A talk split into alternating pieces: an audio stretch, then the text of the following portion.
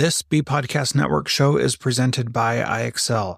Loved and trusted by more than 1 million teachers, IXL enhances your teaching and takes work off your plate so you can make an even bigger impact on your students. IXL delivers personalized learning across a comprehensive pre-K-12 curriculum, including math, language arts, science, and social studies, and helps you assess student performance through actionable, real-time insights. Strengthen daily instruction, close knowledge gaps quickly, and set every student up for success. Want to bring IXL to your school? Learn more at IXL.com/BE. That's IXL.com/BE. We are proud to partner with MyFlex Learning. MyFlex Learning is a scheduling platform that helps middle and high schools meet the individual needs of all students. Students can easily create and manage time for flex blocks, wind time, activity periods, RTI, counselor and teacher appointments, and so much more. Even my favorite, synergy time. And with its built-in accountability tool and reporting features, MyFlex Learning solves your challenges around getting kids where they need to be and understanding how flex time is spent. Make flex time work for you. Visit myflexlearning.com/BE. to learn more and receive $500 off your first year.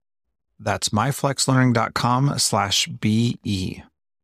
Welcome to the Cybertraps podcast. I'm Jethro Jones, coming to you from Washington, host of the podcast Transformative Principle and author of the book School X, How to Redesign Your School for the People Right in Front of You. I am a former principal at all levels of K-12 education. Greetings, everyone. I'm Frederick Lane, an author, attorney, and educational consultant based in Brooklyn, New York, and the author of 10 books, including most recently Cybertraps for Educators 2.0, Raising Cyberethical Kids, and Cybertraps for Expecting Moms and Dads. Jethro and I have teamed up to bring timely, entertaining, and useful information to teachers, parents, and others about the risks arising from the use and the misuse of digital devices. Over the coming weeks and months, we'll be talking to some of the world's leading experts from the fields of education, parenting, sociology, and cyber safety. Join us as we look at what it takes to better navigate our increasingly high-tech world. For more information or donate to our work, please visit centerforcyberethics.org.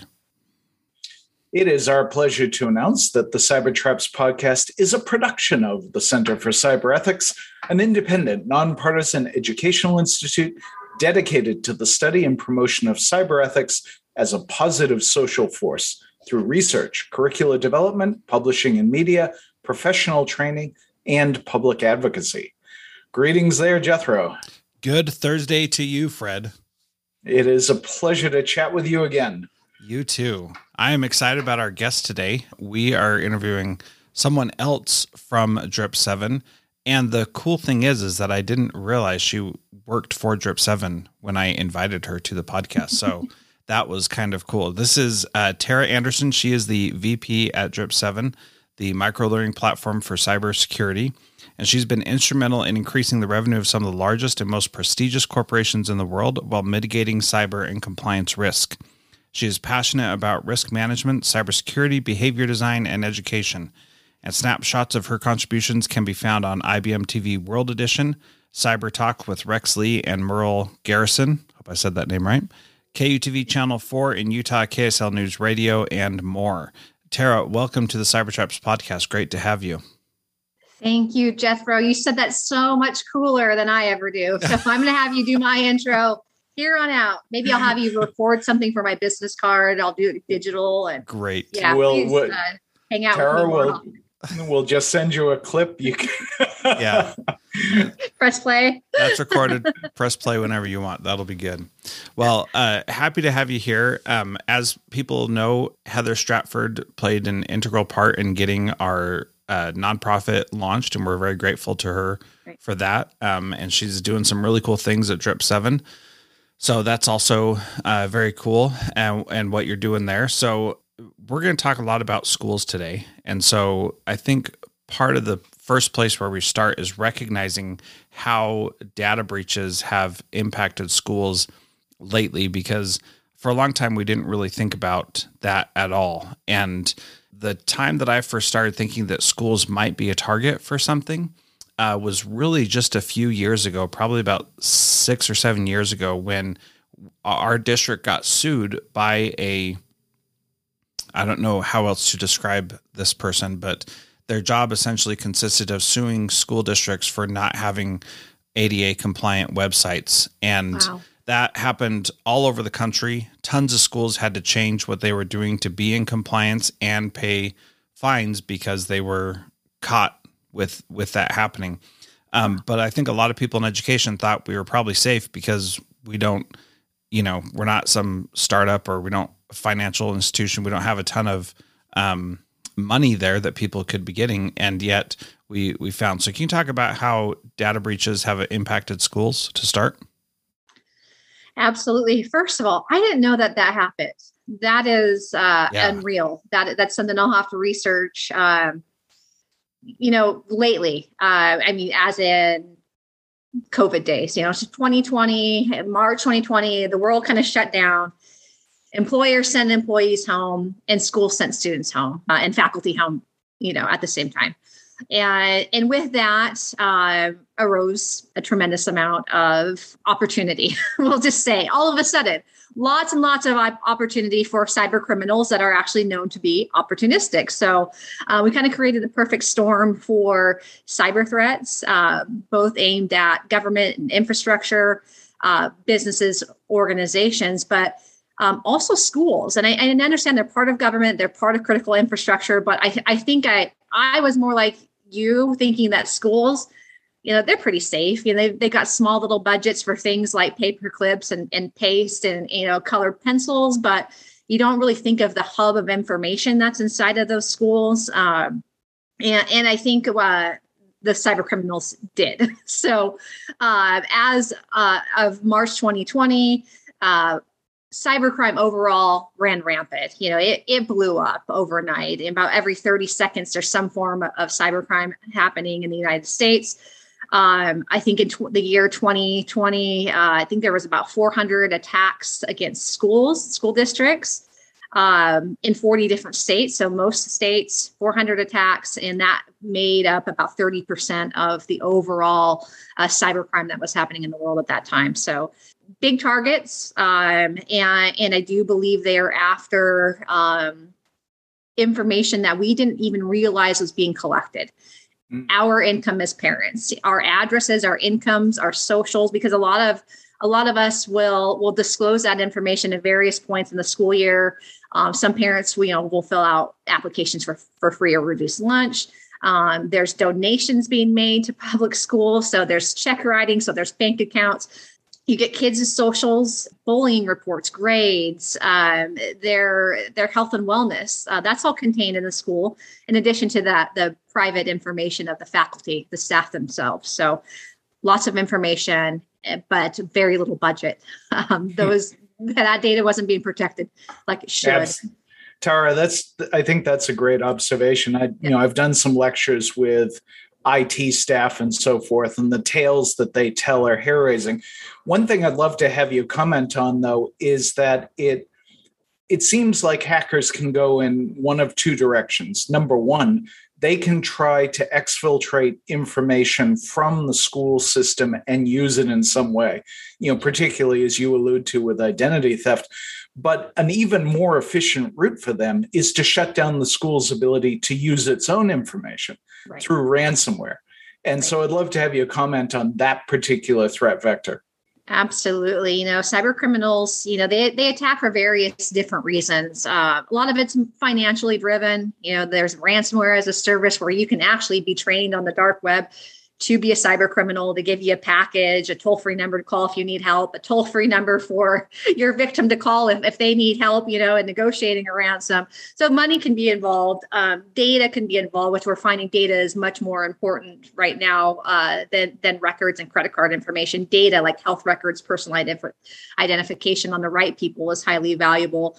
And then shutting the schools down. It could be like a cause, it could be a group that just wants to be seen or put attention to a cause. Create havoc. Oftentimes they will hijack Zoom calls. So they'll hijack Zoom calls and their motives are typically unclear or different. It could be like lewd behavior. It could be threatening. It could just be fun and prank-like in nature, but for whatever the reason, they just want to be seen. And so their motives are different. It's disturbing.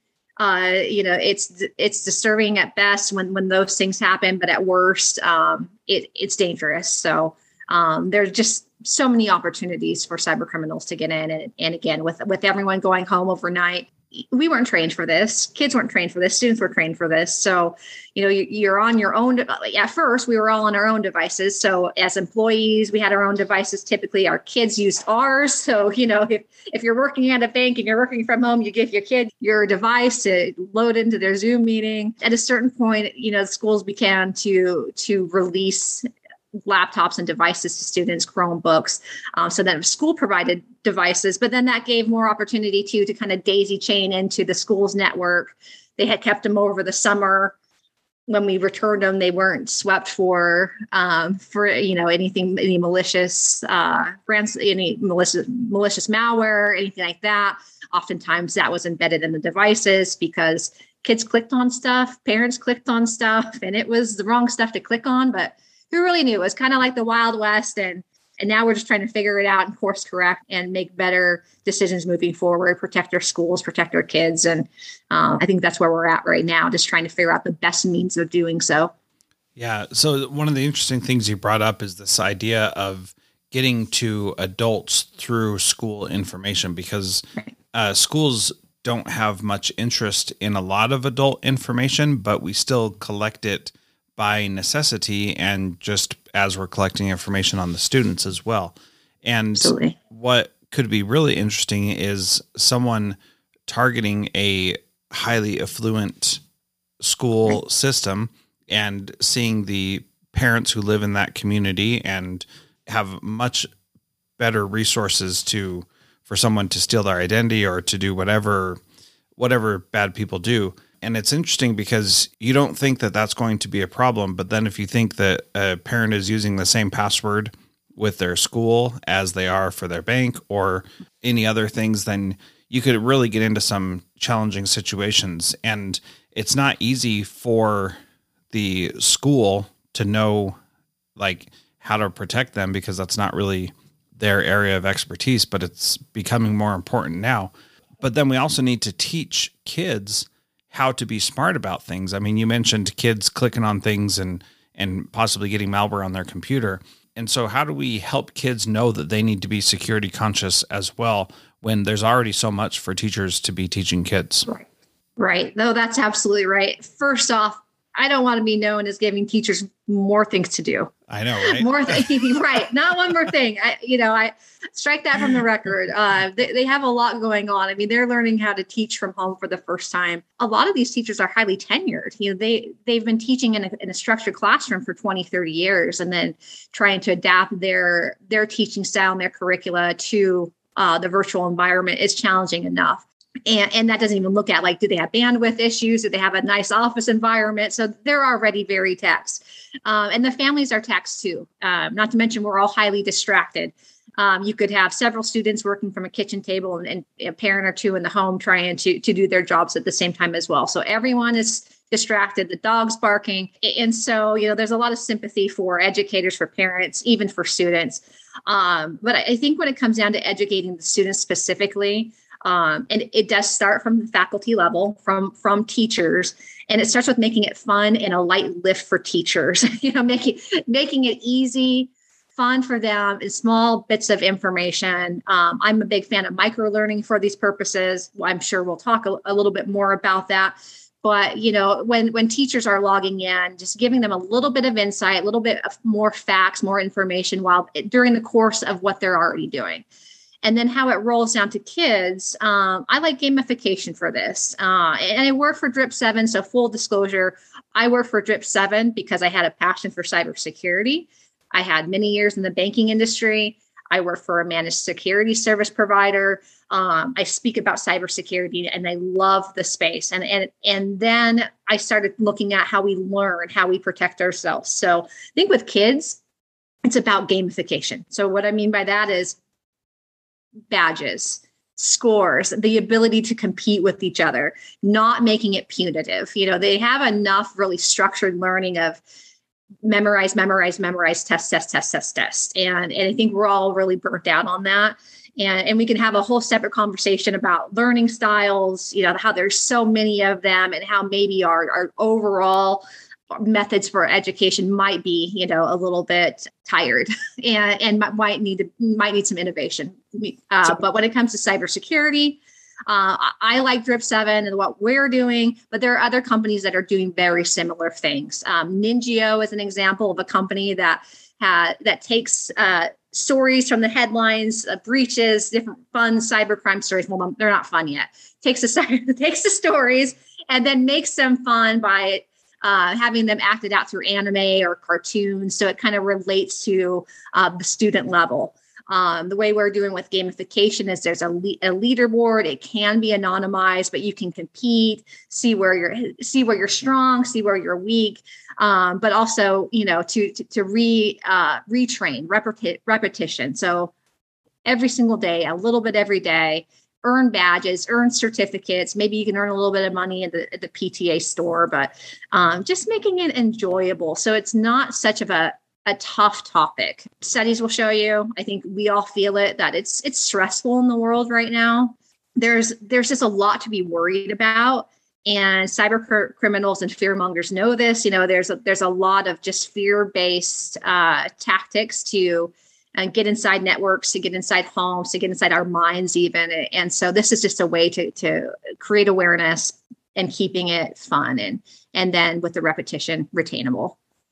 So, Tara, you raise a whole host of really fascinating questions. I think we do want to get into the microlearning and give you a chance to talk a little bit about the structure of Drip7. But let me put something on the plate for you to kind of chew on, because there are issues, I think, that are really close to the work that I do. And so one of them is within the context of the school, whether or not the gamification raises the potential for cyberbullying or for less useful competition among kids. So that's number one. Right. And then number two, to the extent that you have a leaderboard, striking the right balance between that kind of collective competition, which can be fun for kids right. If there's some sense of a level playing field, but then also runs the risk of invading their privacy, you know, for instance, demonstrating that Johnny doesn't understand multiplication. What are your thoughts on those two issues? Absolutely.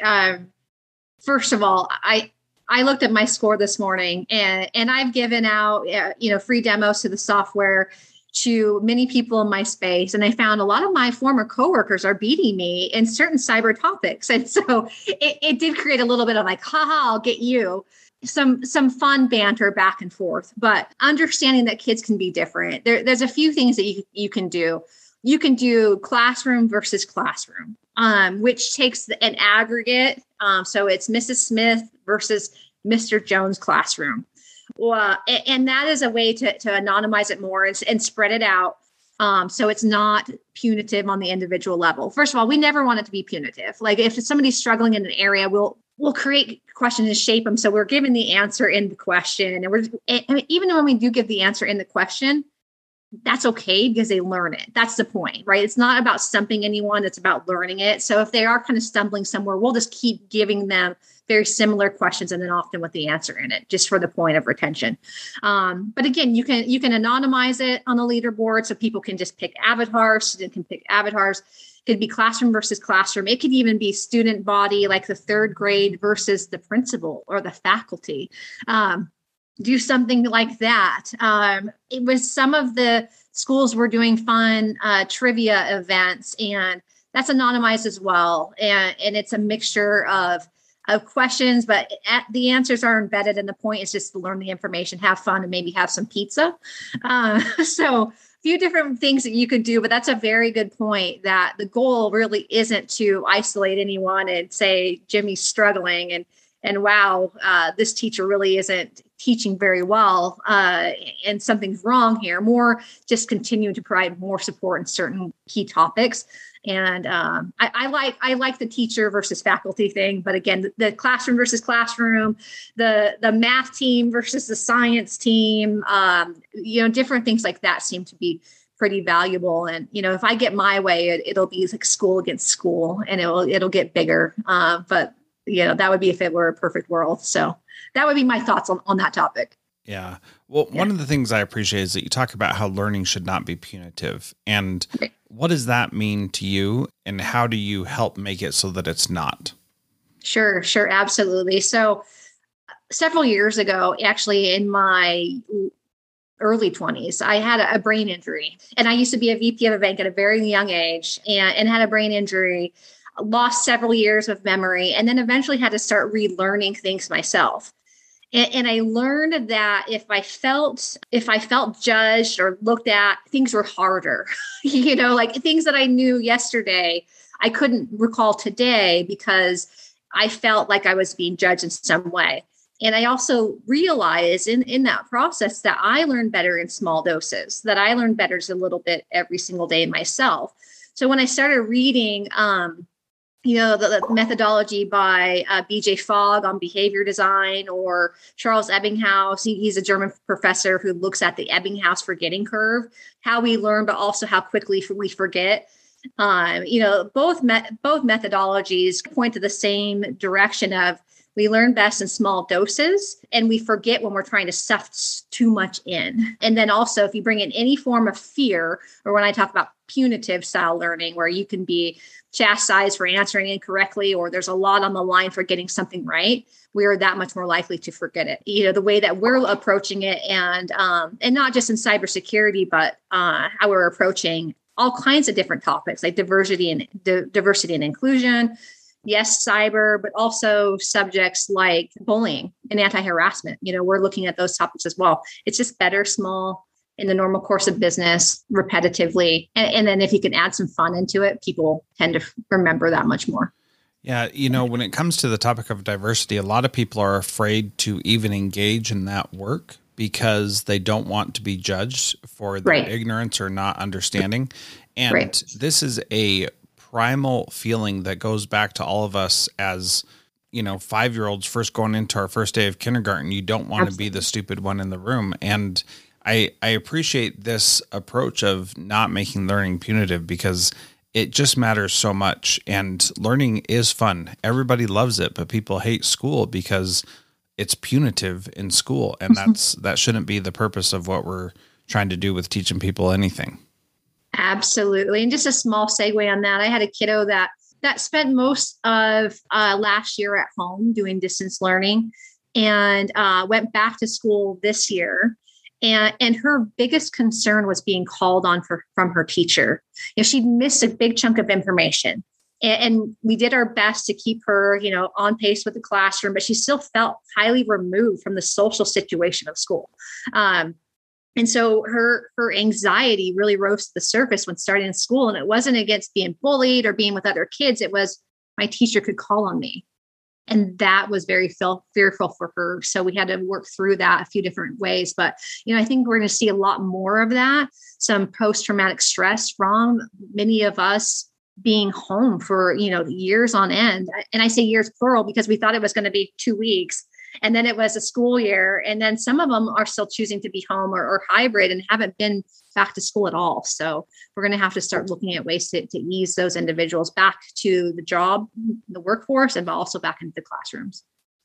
Actually, Tara, I believe that to be true, honestly, across the population spectrum. You know, I think we all, to one degree or another, are dealing with the trauma. And I think the more kind of aware you are of the news, you realize that there are still ongoing aspects to this that are very challenging. You know, as we were talking about this idea of distraction, you know, I'm working on my 11th book, and it has been markedly more difficult to write this book, partly because of the subject matter, but also partly because of the environment and the just worry that you have about family and friends and all the rest of that.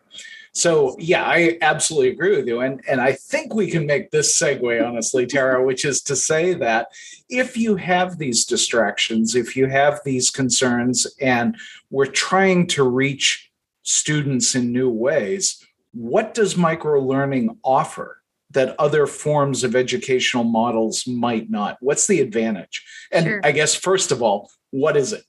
Right. So microlearning itself is small chunks of information at a time. And it's anywhere from 2 minutes to up to 7 minutes of information. Delivery can be different. It can be in the form of a question or a video, or even, like I mentioned, a cartoon. But the key is to not overwhelm the brain. So just tiny bits of information over a period of time helps us remember things in a non-threatening environment. And then just varying the way that it's delivered. That would be microlearning. It sounds very simple. But it's, it's learning the letter A yesterday and today learning A and B. Okay, I got that, right? And then tomorrow adding on C. Okay, now I know A, B, and C.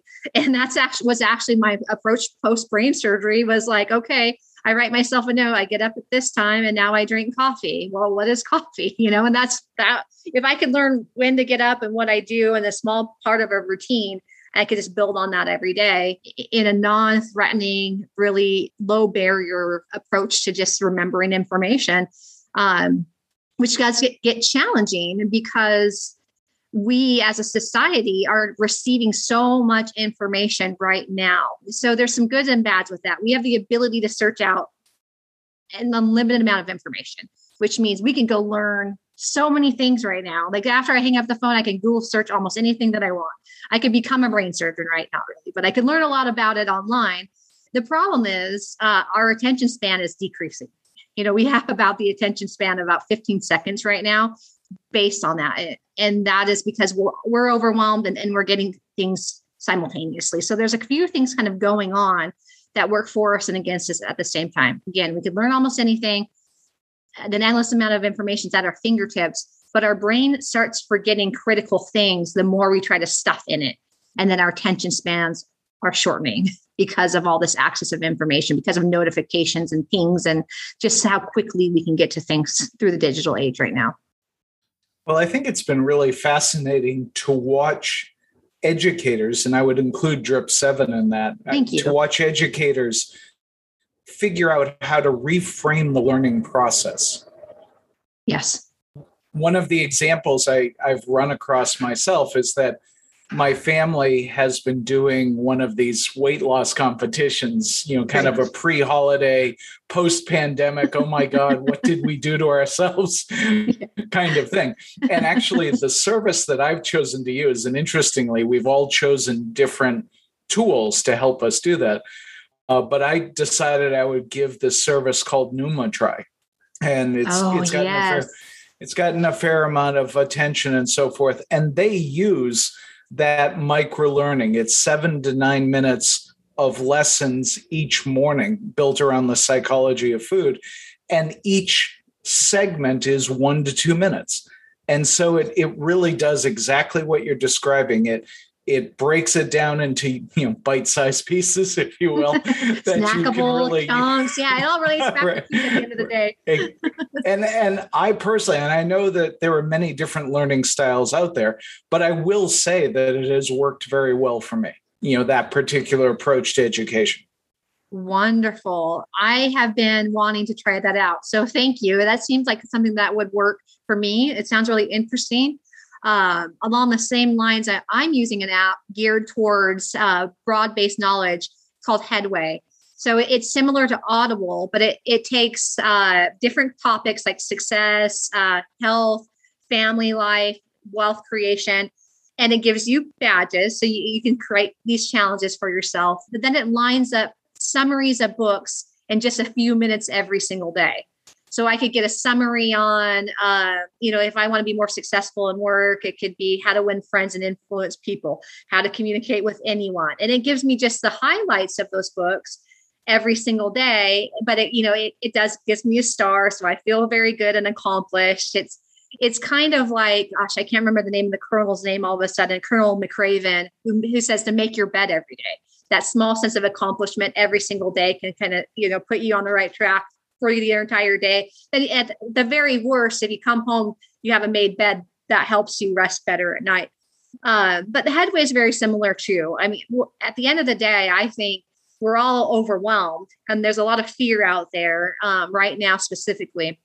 Lots going on. But if we can have small sense of accomplishment every single day. Give us a little bit that we can build on. It's not uncommon if I'm reading How to Win Friends and Influence People. Yes, my 5 minutes is up, but I'm still interested. I still want more. So I can keep listening to other things, cruise through some other topics. And then maybe if I really want to dig in, I can get the book on Audible if I want to expand. But now all of a sudden I'm reading again, I'm getting good information in, I'm feeling accomplished, you're losing weight or eating healthier, you're accomplishing goals in that department, which makes it easier to keep going. And so this is the same thing geared around kids and cybersecurity and, you know, just making them the stewards of data. You know, they can defend their schools and their data, and it gives them some mission, you know, they're mission driven. It can make it fun and interesting for them. That's the goal. And I think there needs to be a lot more of that. I would do better in math if math was delivered the same way. Mm-hmm. You know, you heard me say I came from banking.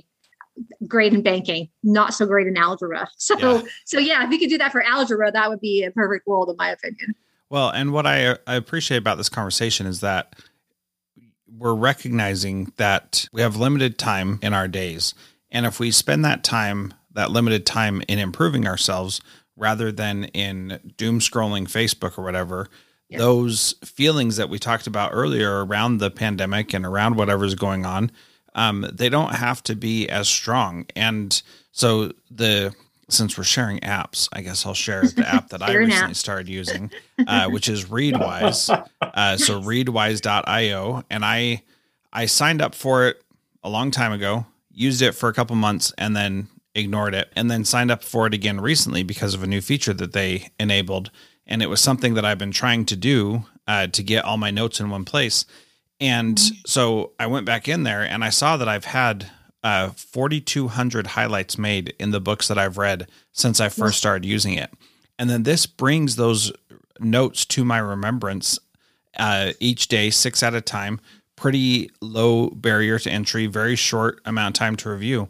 But in the first 2 days, I got 5 additional quotes for the book that I'm currently writing that totally match what I'm trying to say, but then say it so much better than I do. And instead of, you know, hopping on Instagram, I'm going into Readwise and reviewing what I've highlighted before. And that kind of little small improvements really does help and makes me feel better because I'm not thinking about all the awful stuff that's going on in the world.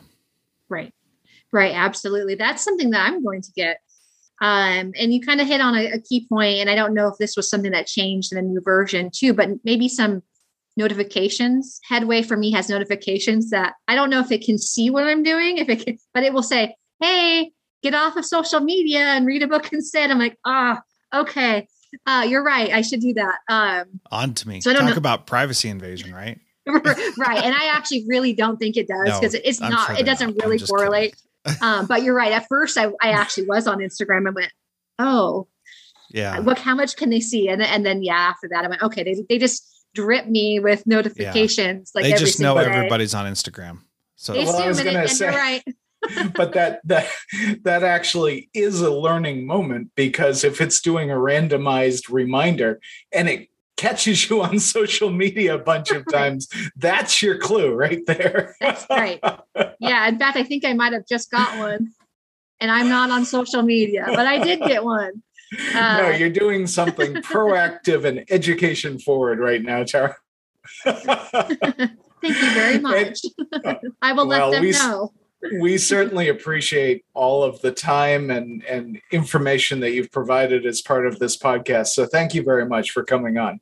Thanks for having me. Appreciate it. It's been a ton of fun. Excellent. I would like to wrap up then this episode of the Cybertraps podcast. In the coming weeks, we will continue our coverage of emerging trends in a variety of areas, including digital misconduct, cyber safety, cybersecurity, privacy, education, and the challenges of high-tech parenting.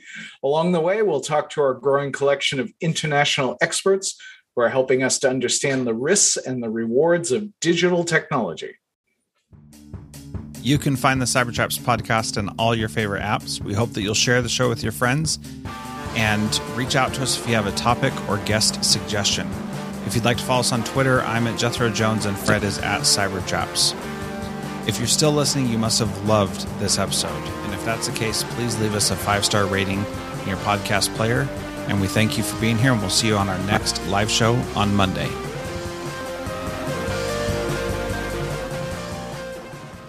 There are lots of solutions out there for giving students what they need when they need it. But when do they actually do all of those things?